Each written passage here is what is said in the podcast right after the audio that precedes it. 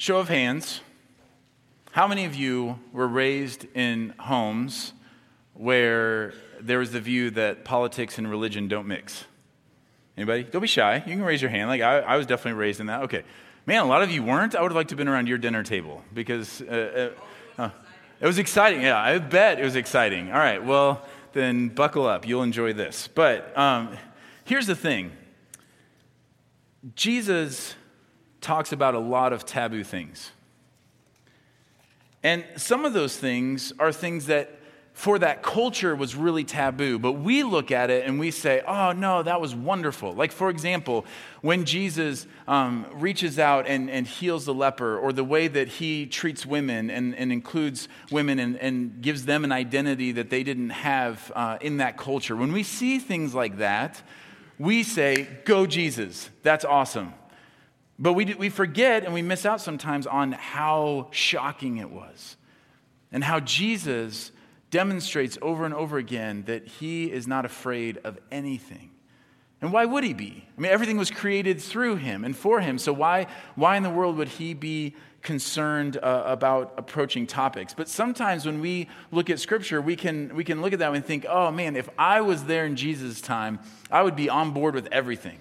And if Jesus came here in the flesh today, if he returned today and started teaching to our culture, I know I would be on board because I, I, I'm, I'm on board with Jesus I'm on board with everything he talks about.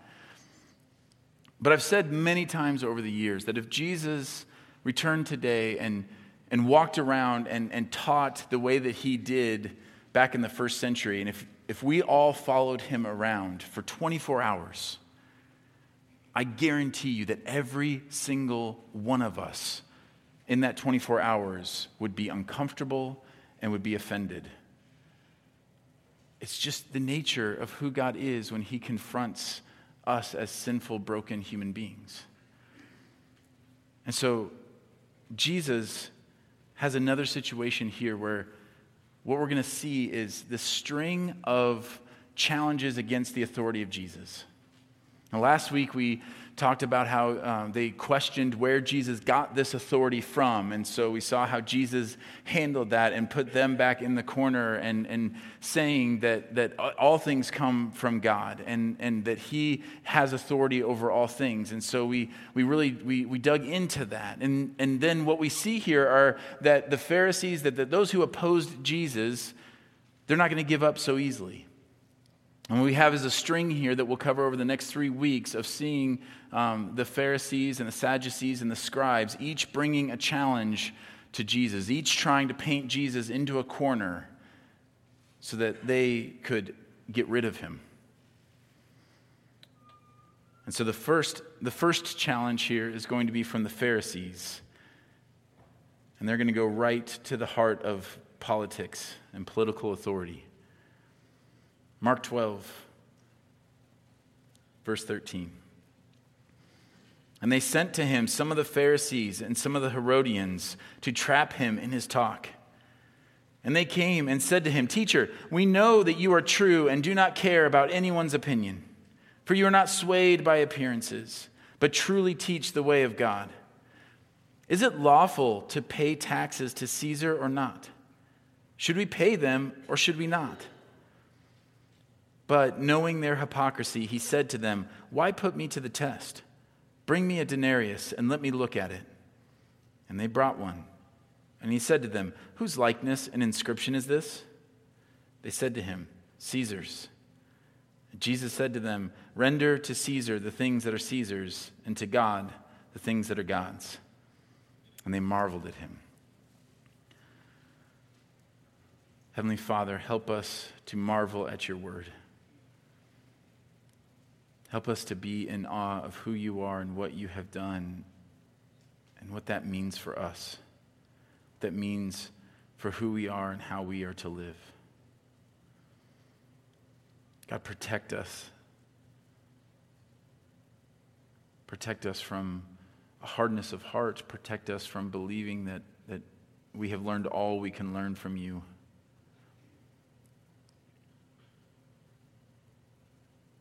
God, I pray you would take us deeper into our relationship with you this morning through your word. In Jesus' name, amen. So, again, we have this situation where the Pharisees and some of the Herodians, which we'll get to why that's interesting here in a, in a, little bit, but they come together to ask Jesus this question. But the question is, is overtly to trap, to trap him. So they're not, again, they're not asking a question because they want to know the answer, that because they're wrestling with this issue of should we support the Roman government in this way, or should we, should we support God? You know, should we give our money to the temple, or should we give it to, to Caesar? They're not, they're not asking any of that. They're asking that to trap him. They're putting Jesus in yet a, another either or situation. They, and they set it up um, with kind of false flattery. And what's interesting about this false flattery is they actually unwittingly say something very true about Jesus. So they're kind of buttering Jesus up. And we're like, hey, look, Jesus, we know you're not concerned about, you're not worried about offending anybody. You're not worried about um, what, what popular opinion polls are. And so because of that, we can trust you to answer this question directly. Do you see what they're doing to him? They're trying to get him, they're trying to butter him up and flatter him to push him into making a really hard stand about something. And so they say, Look, we really admire this about you. We really admire that you, you're not concerned, you just speak truth. But ironically, it's because of the truth of their statement that he won't be trapped. Because he's not swayed by man, he's not swayed by even the Pharisees.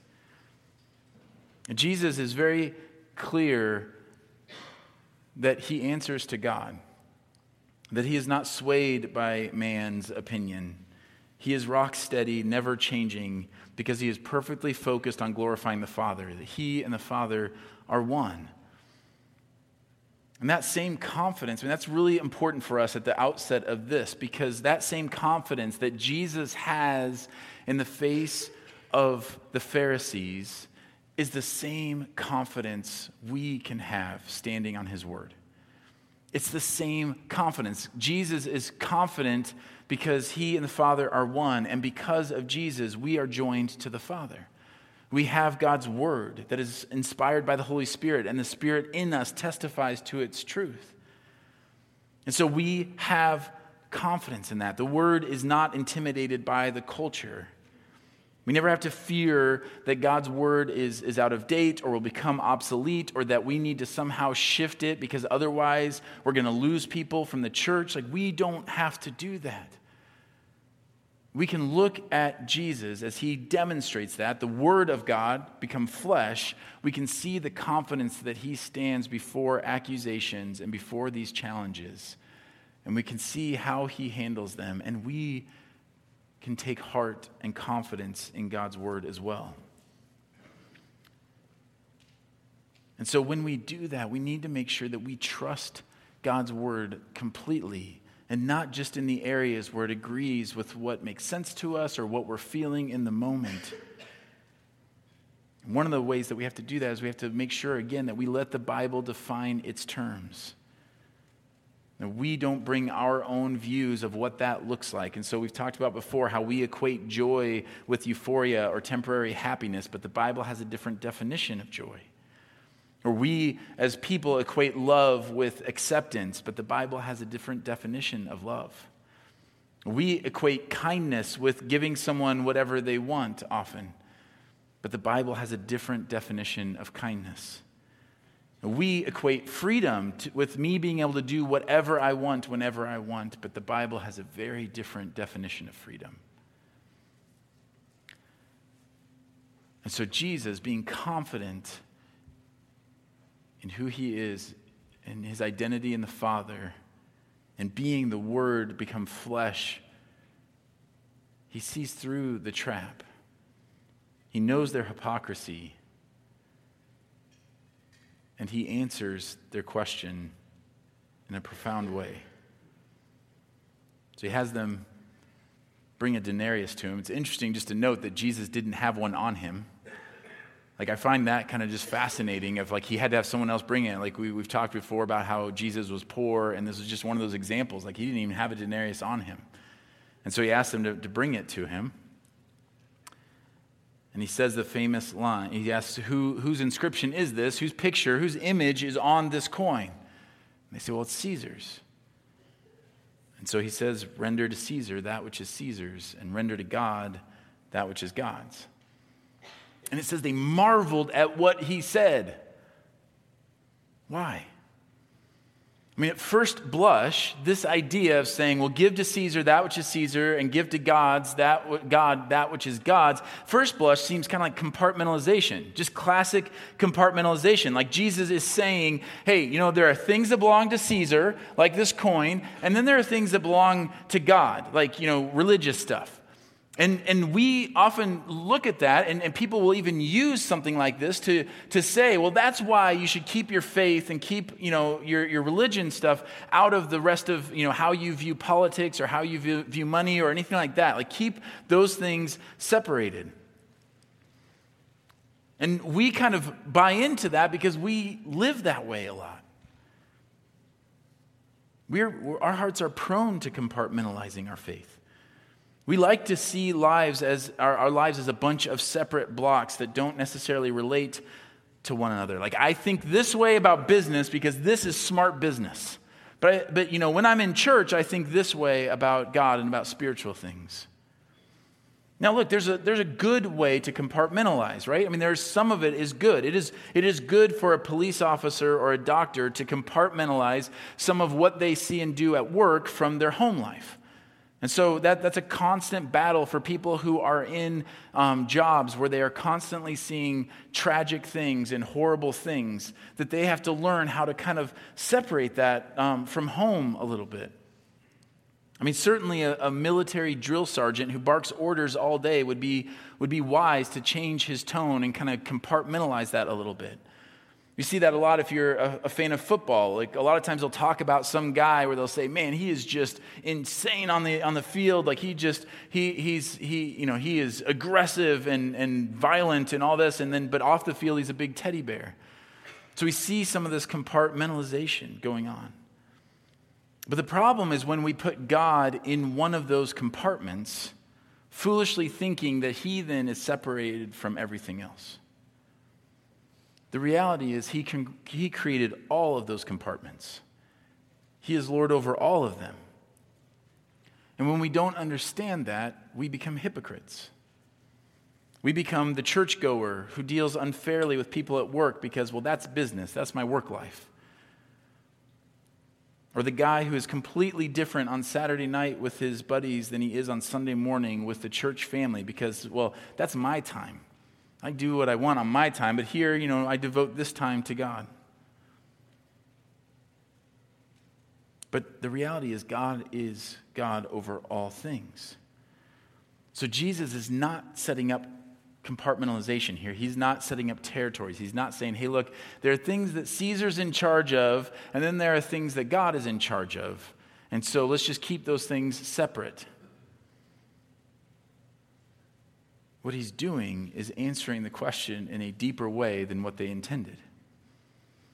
Because understand here that the trap that they're setting for him is Jesus is, is, should have been kind of in a pickle here. He should have, if he, if he answers, they know we've got him. If he answers, yes, you should pay your taxes to Caesar, then there would be people who are saying, oh, you're supporting the Roman government, and so you're against us. And, and so he would lose all the followers who saw him as their deliverer from, from the oppression of the Roman government. They would see him as kind of a syncretist, that, they're just, he, that he's just meshing um, the, their faith in with the Roman government. So if he says, yes, let's pay taxes, then he's supporting the Roman government. If he says, no, don't pay your taxes, your money and everything else belongs to God, then he'll be seen as a rebel. And the Roman government, though very lenient and very accepting of religious diversity, drew a very hard line against political diversity. And so immediately, like they would kind of let the Jews have their faith and let them argue over those things. And like, that's fine, as long as you don't challenge Caesar. And so they think they've got him. And so Jesus answers it by saying, Render to Caesar that which is Caesar. And then he continues and says, and give to God that which is God's. This is why this is so amazing. He's looking at the coin, says the, the, his picture is on it, so pay it. Great, definitely pay that. But he continues, give to God what is God's. And with this answer, Jesus does a couple of things that everybody in that crowd would have understood. That, yes, I understand from us, it, it, we're, we're not sure quite why that's so amazing, but everybody there would have understood a couple things. Number one, on that coin was the claim that Caesar was God. So by saying, give to Caesar that which is Caesar, but give to God that which is God's, he's saying Caesar is not God. He is drawing a hard line that Caesar saw himself as divine, but Jesus is saying there is one God and it isn't Caesar. That's a big deal. He's drawing a hard line between that and saying this government, Caesar, is not divine. And the second thing that he's doing with that is in this type of argument, he puts God second, which makes him superior. So we get, you know, we flip that around in our Western culture. We often think like first things first, but not in this culture. In this culture, the argument would have been going usually from least to greatest. And so he's saying, Caesar, give to Caesar that which is Caesar, and God that which is God's. So he's saying, not only is Caesar not God, but he's saying God is superior to, to what Caesar has. He's superior to Caesar. He's saying, yes, Caesar has authority, but there is a greater authority. So they thought they were putting Jesus in this either or situation, but Jesus again answers truthfully and in a deeper way than they expected. He's telling them, yes, you should obey the authorities that have been placed over you, pay these taxes to Caesar. But the reason you obey that is because those authorities were placed there by God who rules over all.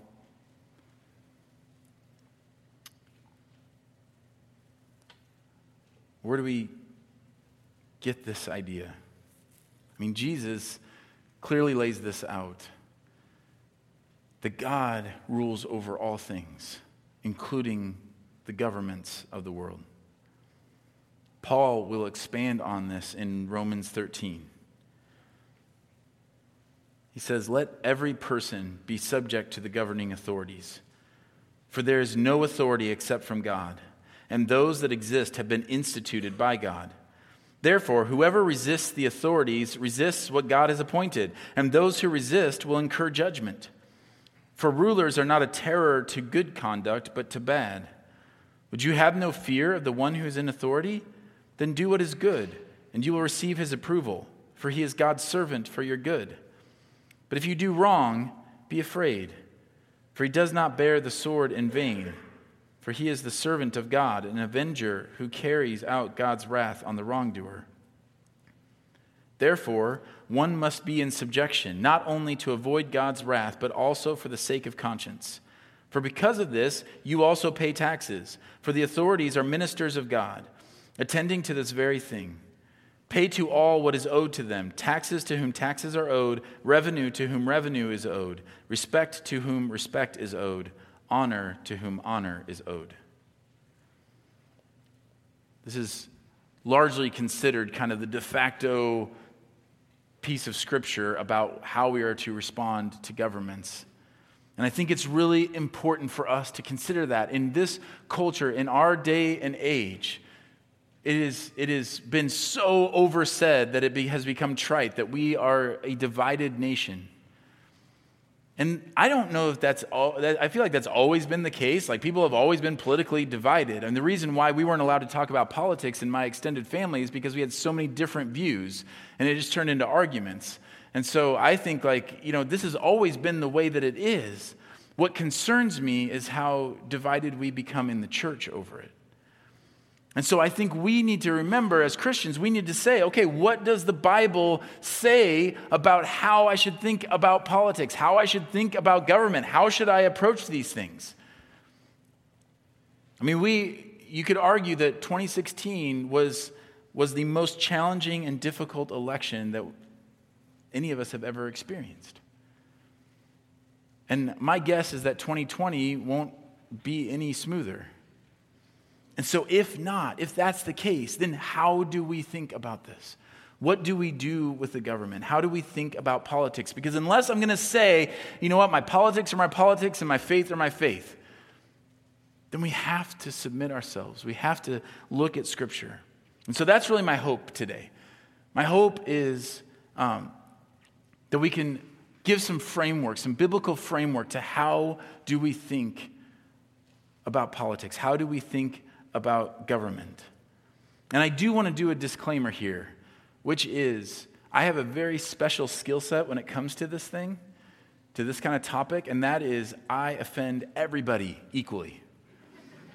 I mean, I have, I, I can tell you, give you lots of examples where I have offended a room full of Republicans, I have offended a room full of Democrats, I have even offended libertarians, which is awfully hard to do because they just say, just leave me alone. You do it, you be as crazy as you want to, I'll just let me do my thing. And I've even gotten them riled up. So I'm good at this, okay? And it's equal opportunity. So what I care about is that we as Christians would think about these things biblically, that we would trust God above all things. Amen. That's my desire. So if you'll trust me, let's look at this. What do we know from Romans 13 and from what Jesus says to them? God is over it all. God appoints governments. God appoints them. He is sovereign. This is a crucial piece that we need to make sure that we understand that God is the one who created them, designed them, and appoints them. And so we do not need to worry that we need to take back the government for Christ. There's kind of this fear sometimes of like, we need to take back our Washington, D.C., or we need to take back our local county seat or whatever. We need to take it back for Christ. Let me tell you something He never relinquished it, God has never given it up. He will never give up control, his sovereign leadership over our world, even if the leaders aren't Christian. Because some people think we, we, need to, we need to retake these things, but he never gave it up. He never lost it. And that should give us great confidence to work and serve wherever he places us. So many of the struggles that we face in this world, we face because of this misunderstanding that we, we need to see, that we see as step one, getting control of these positions of power, and then we can enact godly laws. But that's not the case because God has never relinquished control. He has appointed the government for our good. And it's important to note, this is a really important note here to, to make right here, that when Paul is speaking about the Roman government here, it's not exactly a Christ like regime. Okay? They, they would be known for persecuting Christians, either feeding them to wild animals or burning them at the stake. Okay? So Paul is not making the argument, like, we can't look at this and be like, oh, well, you know, but that government was probably pretty godly. No. In that culture, there was not only persecution of Christians, there was slavery, there was female infanticide, there was corruption, there were all of the worst kinds of things. Paul's point isn't that the government is good, just like Jesus' point isn't that taxes are fair in and of themselves. His point is simply that God is over these authorities and they will be held accountable by God. So, one key thing that we have to have as a foundation is that submission to a government is, is about trusting God. It is not about the worthiness of those who rule. So there's, I'm trying to break this down to some really practical things. This is kind of going to be a little different of a message because I'm trying to just be really practical and straightforward just to give us some help of how to think through these things. And so I think I, I feel pretty confidently because of that, because God appoints it, here are, are three things that we definitely should do when it comes to government. One is we respect the office. Even non Christians or people you don't respect individually.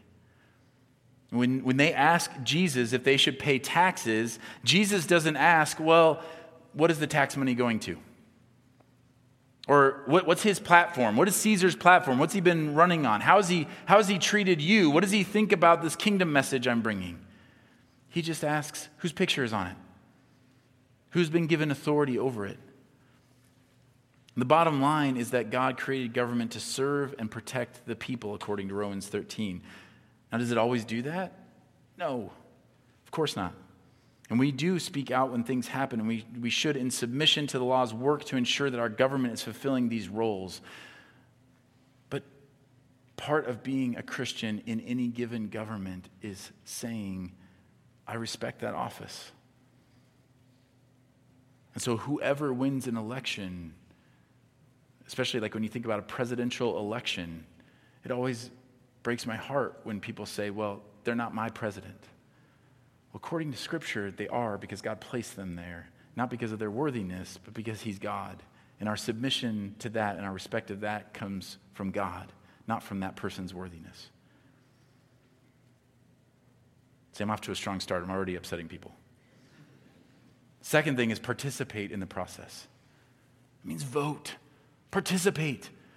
Listen, you can believe, like, we can disagree on all kinds of things. You can believe in the two party system and just choose a candidate that you think has the best chance to win and has the best platform, and so you vote that way. Or you can believe that in voting for a third party candidate, you can kind of break up some of this block here, and, and, and you, that's going in a good direction. But what you can't make an argument for from Romans 13 or from Mark 12 or from any of the other places in, in Exodus and Deuteronomy and all the other places where God talks about government is that we can just check out.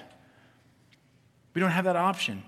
We don't have to be informed on every single thing. We don't need to obsess over it, but we can't check out. Our neighbors need us to participate. Our neighbors need us to love them and serve them well by being a voice in this. There's all this talk. Now, this is out of my notes and I may get into trouble here, but there's all this talk about what honors or dishonors the sacrifices that have been made for this country and what it means to live in this country. And I gotta be honest with you, the thing to me that honors it the most, those sacrifices, is when we participate. Most of the world doesn't get to do that.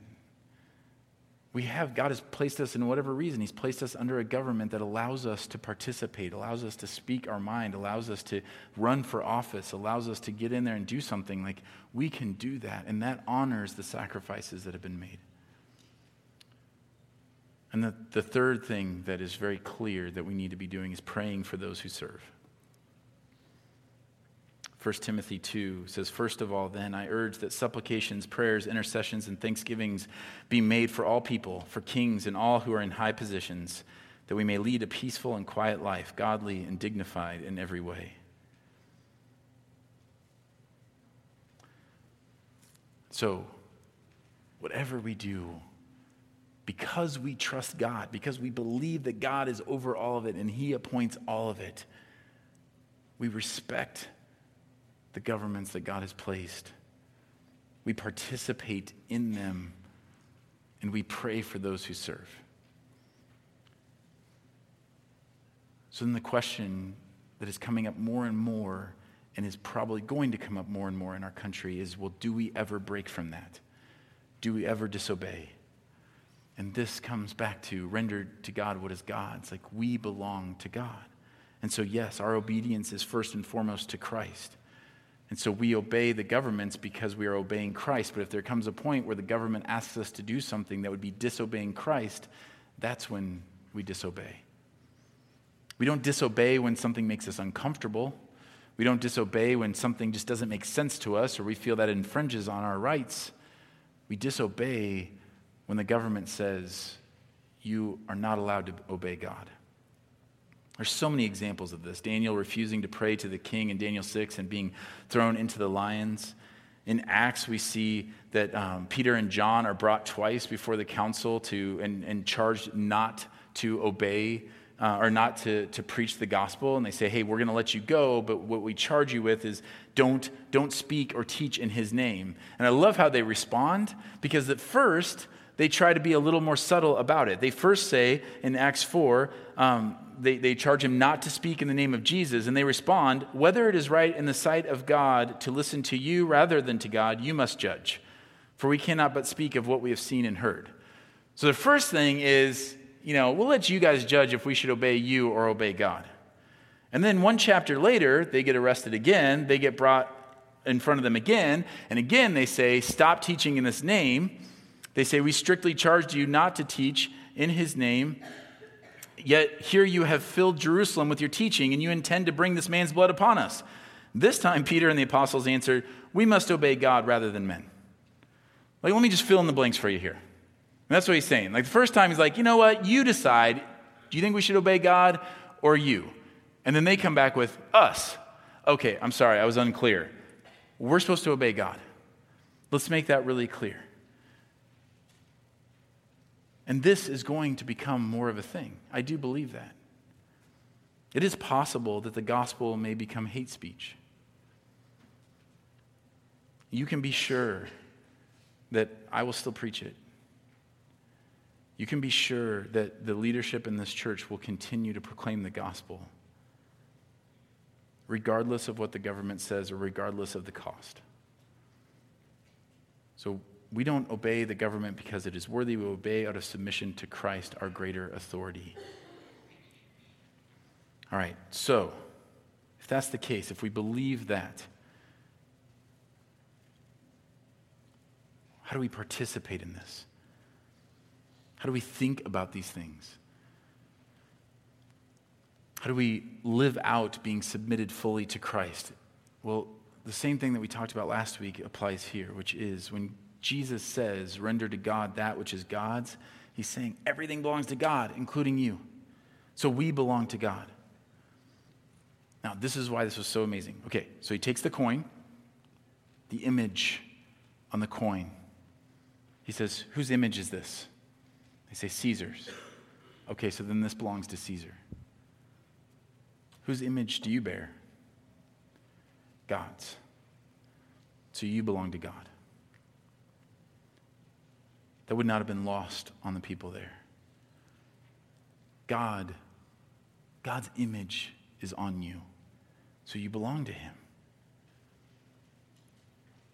God wants your heart, what you value, what you desire, what you work for. It should all be from a heart that is transformed by Jesus.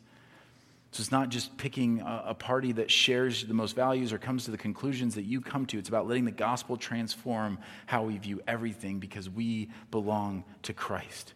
Therefore, our allegiance is not to a political party, it is to Jesus. In everything. And this matters because if you follow Jesus, you will be out of step with every political platform that is out there. I promise. So remember, I said that we were going to mention why the Herodians were an interesting crew to get thrown into here? Okay, so the Pharisees were essentially um, the conservatives of the day, they were kind of the right wingers. They believed that um, they, they, were, they were kind of, they wanted minimal involvement from Rome. They wanted Rome to, to stay away and keep out of their religious affairs. And so there was a lot of just kind of this view of like, okay, you take care of some of these things. We like that you protect us as a people. We like that you do roads and that kind of stuff. But otherwise, stay away from us. The Herodians were on the opposite end of the spectrum. They were Jews, they were considered the liberals, the left wing people. They were, they were syncretists. They were saying, no, we need to work, the government needs to be involved in everything. And, and they were considered by a lot of the Jewish people as sellouts. And so they were very pro a lot of Roman involvement in, in all of the things. And then, whenever the Roman government would say, you know, we want to help you in this, but you need to compromise some of these things, they would say, okay, yeah, no problem. We'll, we'll compromise that. Not a big deal. So, how do you think the Pharisees and the Herodians felt about each other? Not great, okay? They hated each other. They were completely opposed to each other. And here they were coming to confront Jesus together. Because nothing unites people quite like a common enemy. They had a common enemy in Jesus. And so that united them. And I believe the same thing happens today. Because if there's one thing that the political left and the political right agree on, it's that the gospel of Jesus Christ is a nuisance, that it's foolishness. The gospel of Jesus Christ confronts all parties and all political platforms. And if you're going to truly follow Jesus, you will fall out of line with your political party at times, and you must Anyone who tells you that it's simple, that if you, well, if you just love Jesus, then you'll vote this way, doesn't really understand the gospel. It's not simple, it's quite complex. And it was in the days of Jesus too, which is why his answer was so brilliant. And so, yes, we, we serve and we participate and we think, but we do so in a way that demonstrates that we are owned by Christ, that we are consumed by Christ. So if you believe that government is appointed by God and that He is sovereign over all things and that our allegiance is to Christ, then what does it look like to obey Him even in the area of politics? Well, that part is pretty simple. It's just the great commandment. We'll see this in a couple of weeks. Jesus will answer when they say, What is the greatest law? And he will say, The most important is, Hear, O Israel, the Lord our God, the Lord is one. And you shall love the Lord your God with all your heart, and with all your soul, and with all your mind, and with all your strength. The second is this You shall love your neighbor as yourself. There's no other commandment greater than these. So, if we are going to be Christians in this political system, then we need to love the Lord with all of our hearts. That means that we worship God and not a political party or a leader, which means we put our hope in God. That we understand that the government is not our Savior, that Jesus is. And so we don't put our hope in the government doling out justice or making things right or fixing sin. All forms of government have sin in them because they have people in them. It's our depravity, it's our sinful hearts that pervert all of these things. There is no pure political philosophy that keeps us from sinning. Jesus is our Savior, not a government. It means that we need to submit to His word more than a political platform. There are a lot of people out there, both in, in, politics and in churches, who will use scriptures for their own personal and political agenda. It has happened all throughout history. But we need to be people who stand on God's word and submit to that first and foremost. And so we need to spend more time with Him in His word than we spend on the 24 hour news cycle or on Facebook. We need, to, we need to be so focused on Scripture that it fuels everything that we think about anything else. I'm sometimes discouraged in, in conversations that I've had across the country and different environments when it seems that people hold their political ideas with far more conviction than they hold biblical truths. It's easier to sway somebody off of a biblical truth than it is off of their political view. I think we would all say that's a problem. I think the third way we love God in this is that we guard ourselves from the evil one. Understand that the enemy loves political division. It's his favorite. I think propaganda and propaganda just feeds on our fears and our insecurities and our pride, and so we buy into those things. Like, I know I'm going to date myself and sound old. I knew that as soon as I started saying, like, well, there used to be a day that I was in trouble.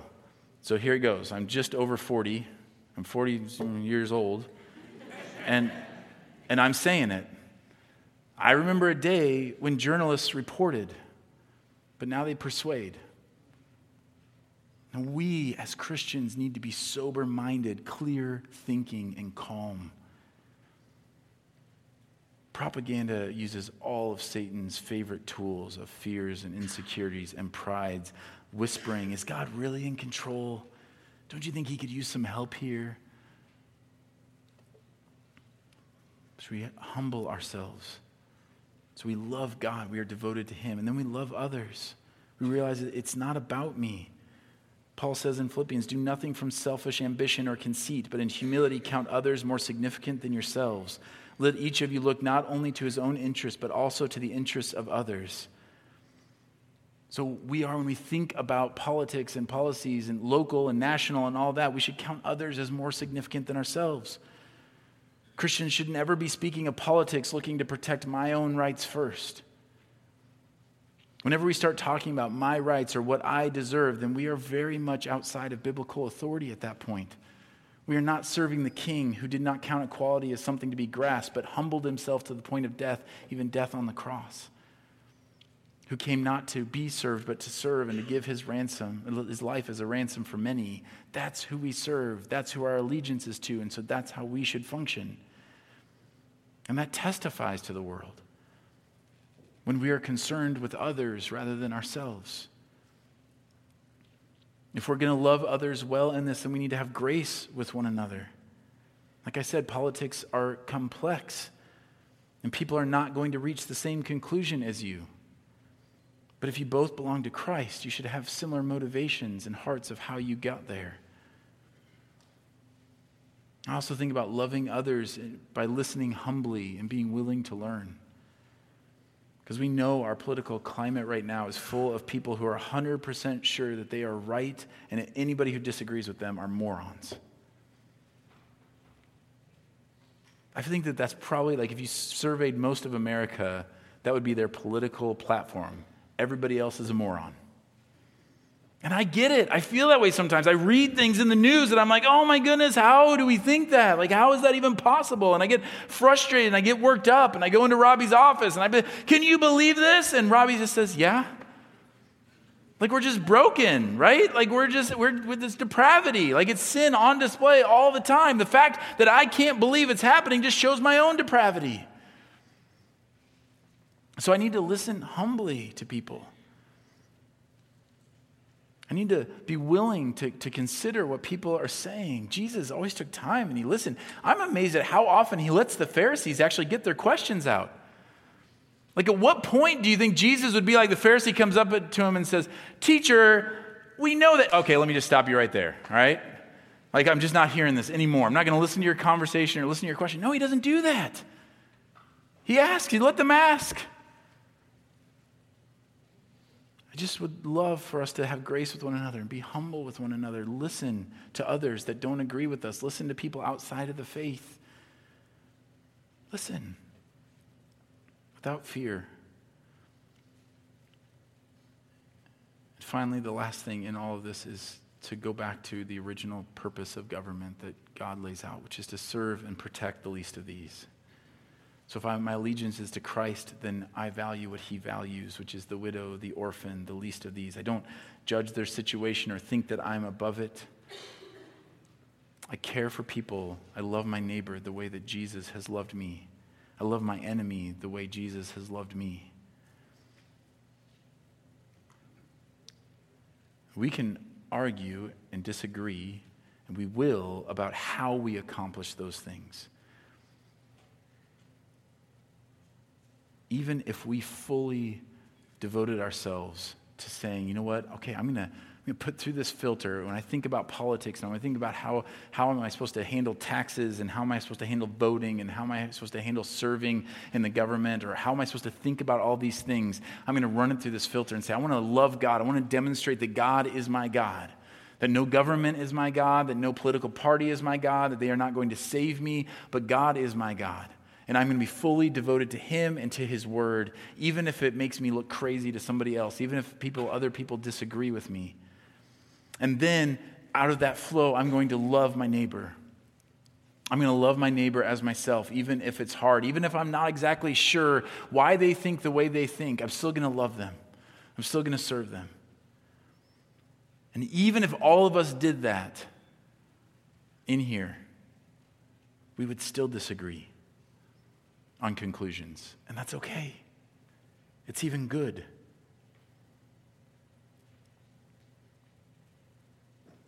I debated of whether to give really practical examples of what I mean by this. I tested out on my wife a couple of them this morning, and her facial expression told me I should probably skip it.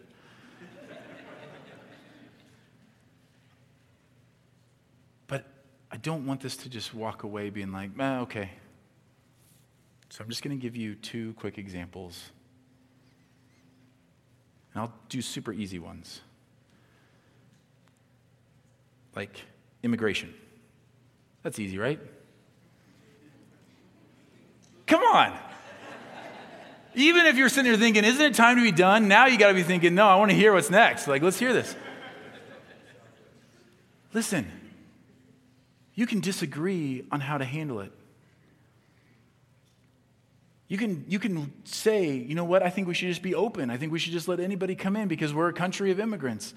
Or you can say, you know what, I think the best thing, the way, best way to love our neighbor is to have a process and to have it be really controlled and regulated. And so we need to be careful. Like we need to close down parts of our border. Like you can reach all of those conclusions.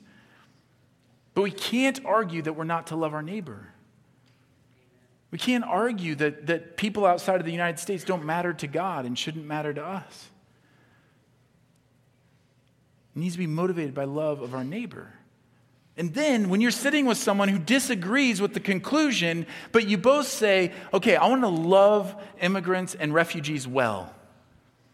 We start there and we have that conversation. Now we go into different conclusions or whatever, but we have this root together like, okay, Jesus calls us to love our neighbor, so let's love our neighbor. I think this is the best way to love our neighbor.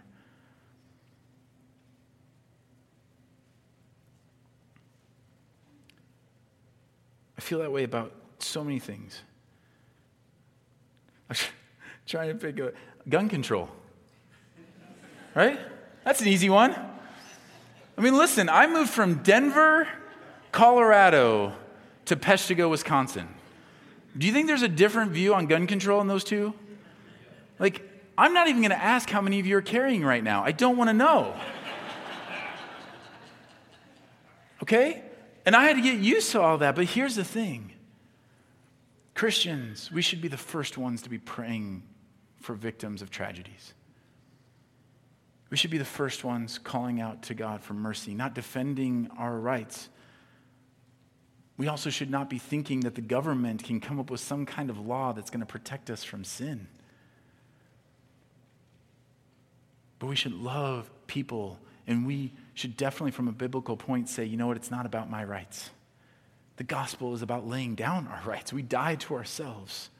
And so, whatever that looks like, if we start from there and say, I want to love my neighbor well, and I'm willing to give up my rights, whatever that looks like, to love my neighbor well, now we can have a conversation.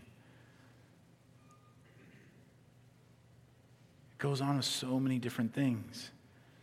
You can believe in climate change or not. Just don't hold to some position because the political platform tells you this is the way that it is regardless of where you stand on that, we can't argue that we're stewards of God's creation and that God is sovereign over his creation. Frankly, I don't know if climate change is real or not. If it is, I'm pretty sure that God is doing it. But that may be in response to our sin and not stewarding it well. I don't know. But those are the conversations that we need to be willing to have in that. And there's so many others. I actually went to a website and said, What are the most hot button political issues? And that's where I got my list. I was like, All right. I mean, so there's other ones on here. I have like healthcare reform, I've got, you know, abortion, I got whatever you want, I got it on here. But here's the thing why is this important? Simply this politics have a unique opportunity for us as Christians to display the glory of Christ. And we display it by saying we treasure Jesus above all else. So we're not afraid. We love other people in a way. Remember, early church of Acts, that was the biggest marker of who they were. They loved people that they weren't supposed to love. They put others before themselves, and the world looked at it and said, What is wrong with you? Why are you selling all of your stuff to take care of this single mom? And they say, Because the gospel. Let us do that. And I would love it if we have Christians who are blood bought, devoted to Jesus, that are active in the Republican Party and that are active in the Democratic Party and they're active even in the Libertarians, that are just saying, for the gospel. That's why I'm motivated to be here, because of the gospel. And that then they see the unity of the body of Christ, that we are united around Christ not around a political platform. And that's why we have communion. That's why we take communion when we're together. This is what buys our unity. This is what buys our allegiance. It is the blood of Jesus Christ from the cross. This is why we take it together, because by taking it together, by crowding around a table, even though I know that it is awkward for, for many, I get it, but that's why we do it, because it is a symbol of us coming together around one table and saying, We have one Savior. We are, our allegiance is to our Savior, Jesus Christ. And the same Jesus who saved you saved me and made us brothers and sisters. And so we crowd awkwardly around a table and we take the, the bread that symbolizes the body of Jesus Christ that was broken and we dip it into what symbolizes the blood of Jesus Christ. And it's by that price that we were bought. And we do this together in remembrance of him. So I'm going to pray and then I'm going to ask that we come forward. And in doing that, I would encourage you to sit at your seat for a moment, maybe gather yourself. And if you need to pray for, if you need to repent of your compartmentalization, maybe this morning you're, you've been confronted with some things, and I just want you to know, like, that's good. Don't be afraid of that. God loves you and He is shaping you and He is forming you. And so maybe you need to, maybe you need to repent of where you've kind of picked a, a camp or a party over Jesus. And then you need to be united and see yourself as this is your family. And come forward and take the elements together as the body of Christ. Let's pray. Father, I, I thank you. I thank you, God, that we can be a family that talks about anything. I thank you, God that you've placed us in a, time in, in history where we are able to speak about these things, where we're able to stand for you, where we're able to, um, where we can be a beacon. But God, we know that in order to be a beacon of light, we have to stand apart. That our unity has to be in this body, in this family, that our allegiance is to you, our King. God, help us to be consumed by you, consumed by thinking about who you are and what you have done and what that means for how I should consider things and how I should serve and how I should live. God, prepare us. Prepare us to proclaim the gospel in all circumstances to love people even when it's costly, to count others as more significant than ourselves, to submit to the authorities above us, but all under our submission and our obedience to you, the God who loved us and gave himself up for us.